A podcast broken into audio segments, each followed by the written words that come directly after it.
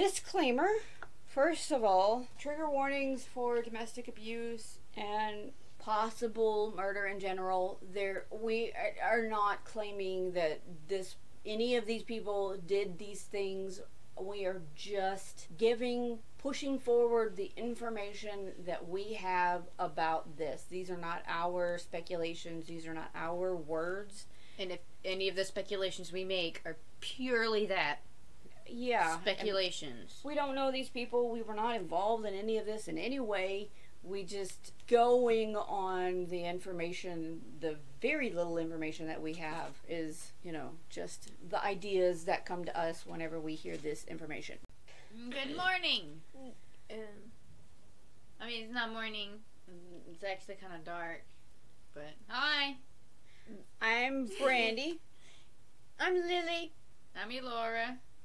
And we are around here.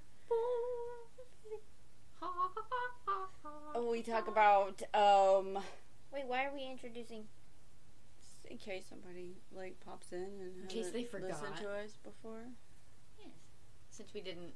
we talk about uh, spooky or interesting historical or true crime things in our in our in our county, uh, Brazoria County of Texas. Oh my God! Brazoria County of Texas. My br- y- oh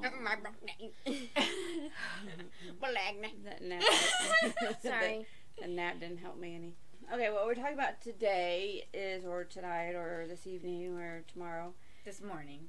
is the case of Carolyn Jean Long. Carolyn Jean Long. Carolyn Jean Long. That picks up like everything. So stop. Stop it, Ron. Stop. Okay, anyway, ugh. Carolyn Jean Long. Well, she was born Carolyn Jean Willis. Uh, she was born January 31st, 1942. She was approximately five 5'2", approximately 125 pounds. She was a Caucasian female. Approximately 125 pounds. She's a Caucasian female with blonde hair and brown eyes. Uh, she was 49 years old at the time of her disappearance. She also had the last names of Ogden, Sterling, Ingleking, oh. Campbell, possibly Arbogast, Bernard, and Long. So when she went missing, she was going by the name of of Carolyn Jean Long. What many marriages, or did she yes, just? many marriages. This is kind of it's a lot. It's kind of convoluted, and there's two missing cases in one story. But I, I let me. I'll discuss this at the end because it's a little confusing.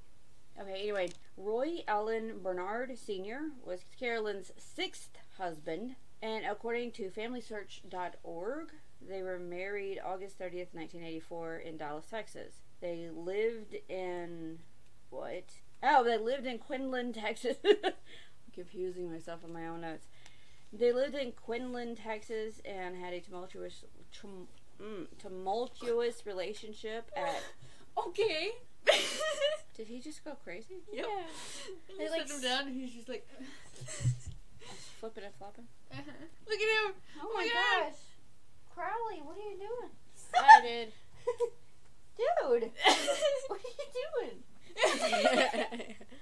He's so excited. Okay, I'm gonna start that bit over.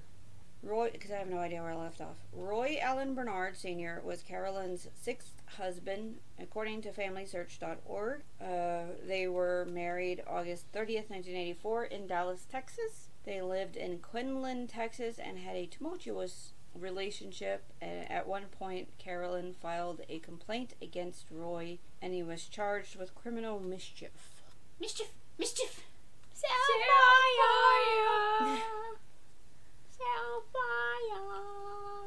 Mischief. Mischief.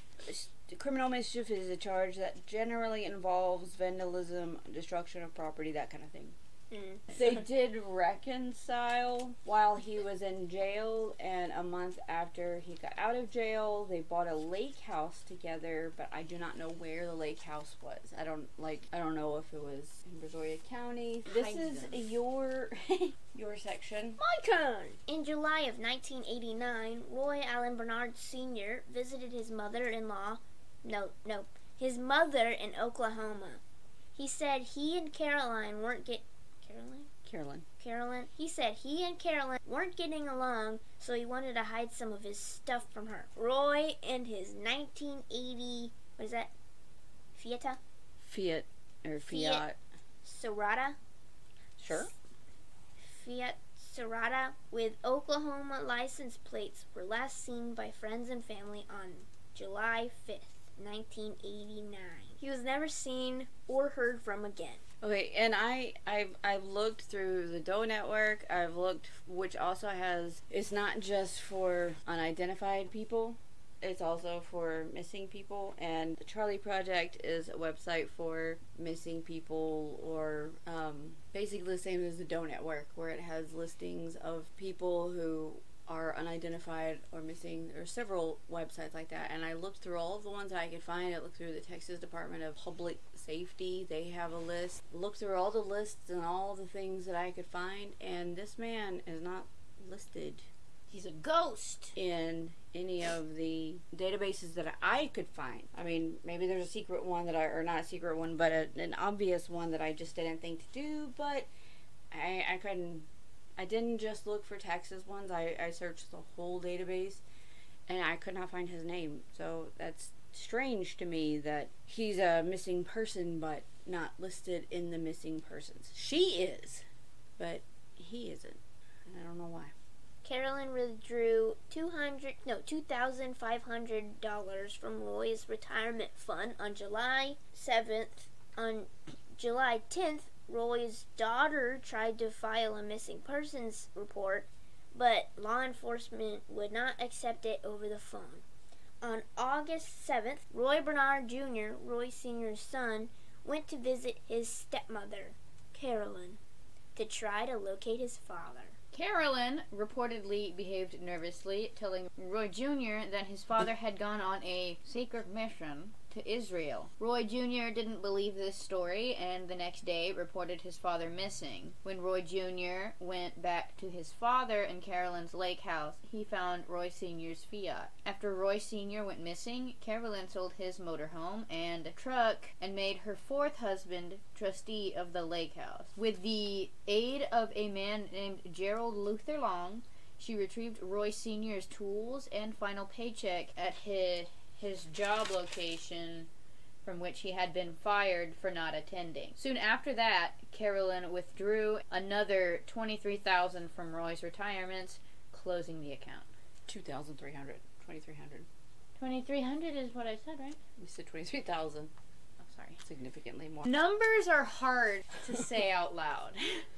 Okay, Carolyn and Gerald then began transferring everything of Roy Sr.'s to Carolyn's name or someone else's name. They moved in together, and it was said that they often fought and would break up but get back together off and on. Carolyn would complain about Gerald's drinking and marijuana use and that he spent time with other women. And Gerald started cooperating with the police concerning Roy Sr.'s disappearance and implicated Carolyn with some evidence he provided.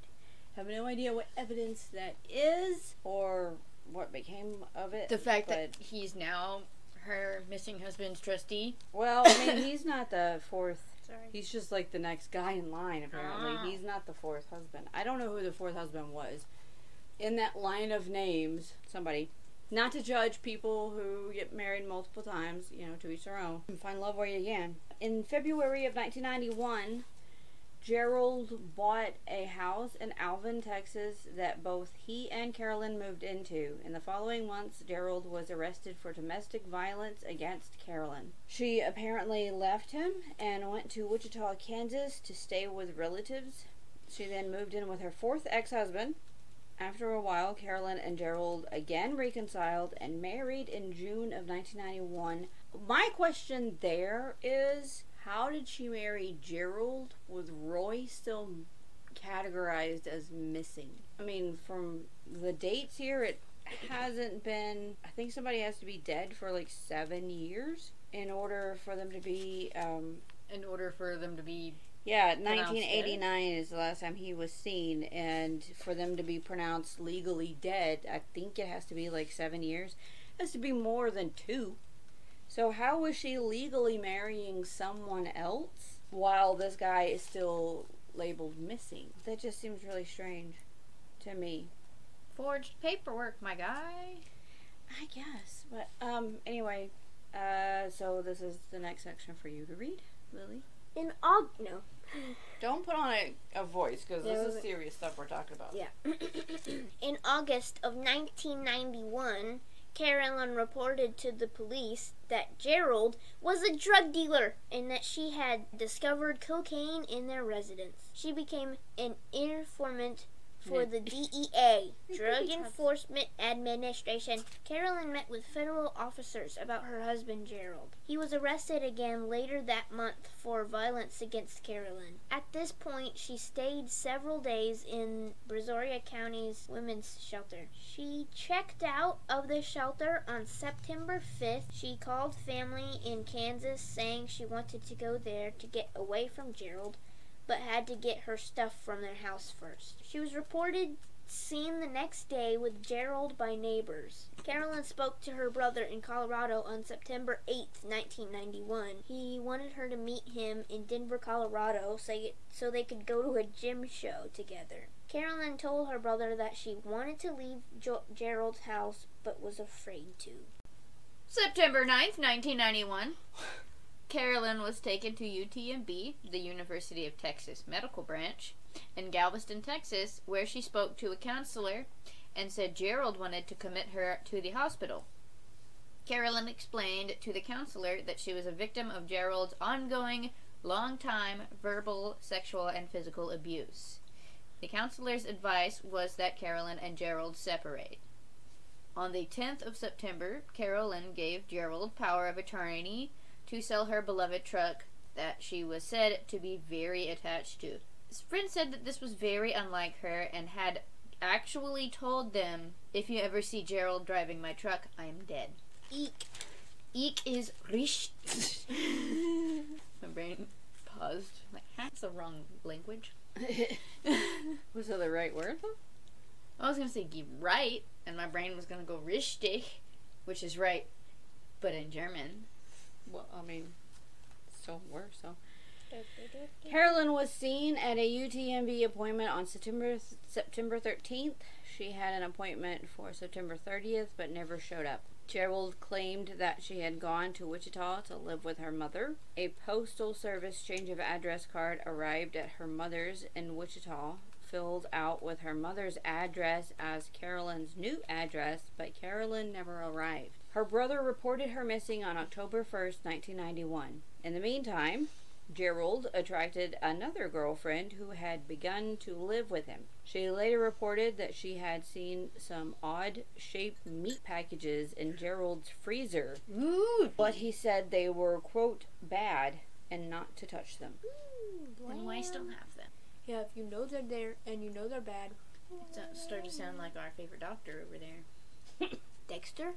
Dr. Hannibal Lecter, sir. No, I was like, uh, The only doctor. I doctor. was like, Dexter's not a doctor. I didn't know.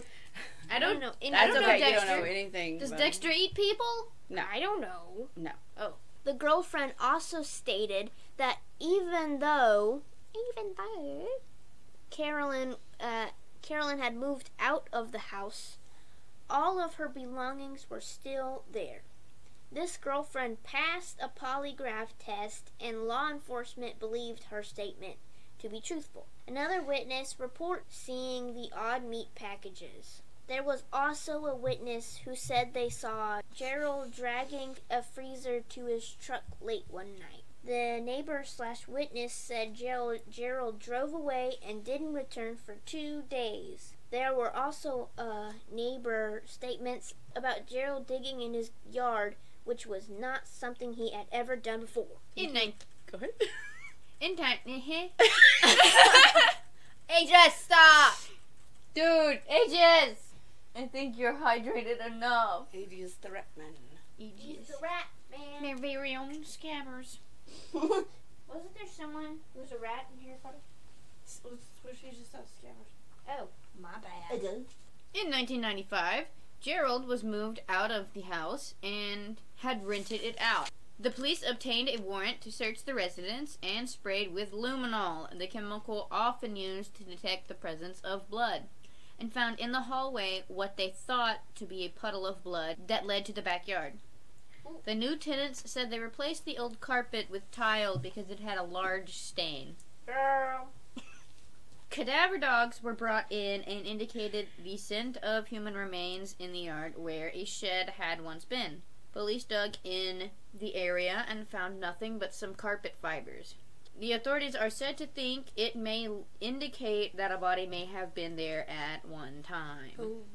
Okay, authorities later determined that Gerald was able to obtain most of Carolyn's property by means of forgery after she went missing. Also, after her disappearance, Carolyn's mother received a postcard, supposedly from Carolyn, stating that she was fine and working through some problems.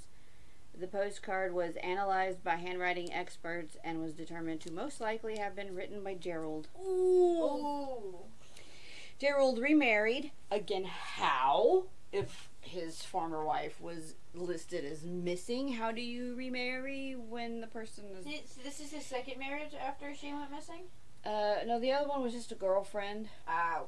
He moved to a place outside of Alvin and was living in a trailer. Gerald Long, Gerald Long died in 2001 of natural causes and remains the prime suspect Oh. in Carolyn's disappearance. Eh. What about her husband before Gerald? Did you think Gerald was responsible for that one Well, too? Hold on. Carolyn Jean Long or Carolyn Jean Bernard was believed by authorities to be in some way involved in Roy Allen Bernard Sr.'s disappearance, and he was never found. So there's two missing people. I, I did. I wanted to look. I wanted to verify. That's the end of the story. Um, unfortunately, that's the. I found all of that on the charleyproject.com. I tried to find um, there okay there are links off of the charley project page for carolyn jean long for the houston chronicles and the houston no the texas news post or something like that. But none of these links worked.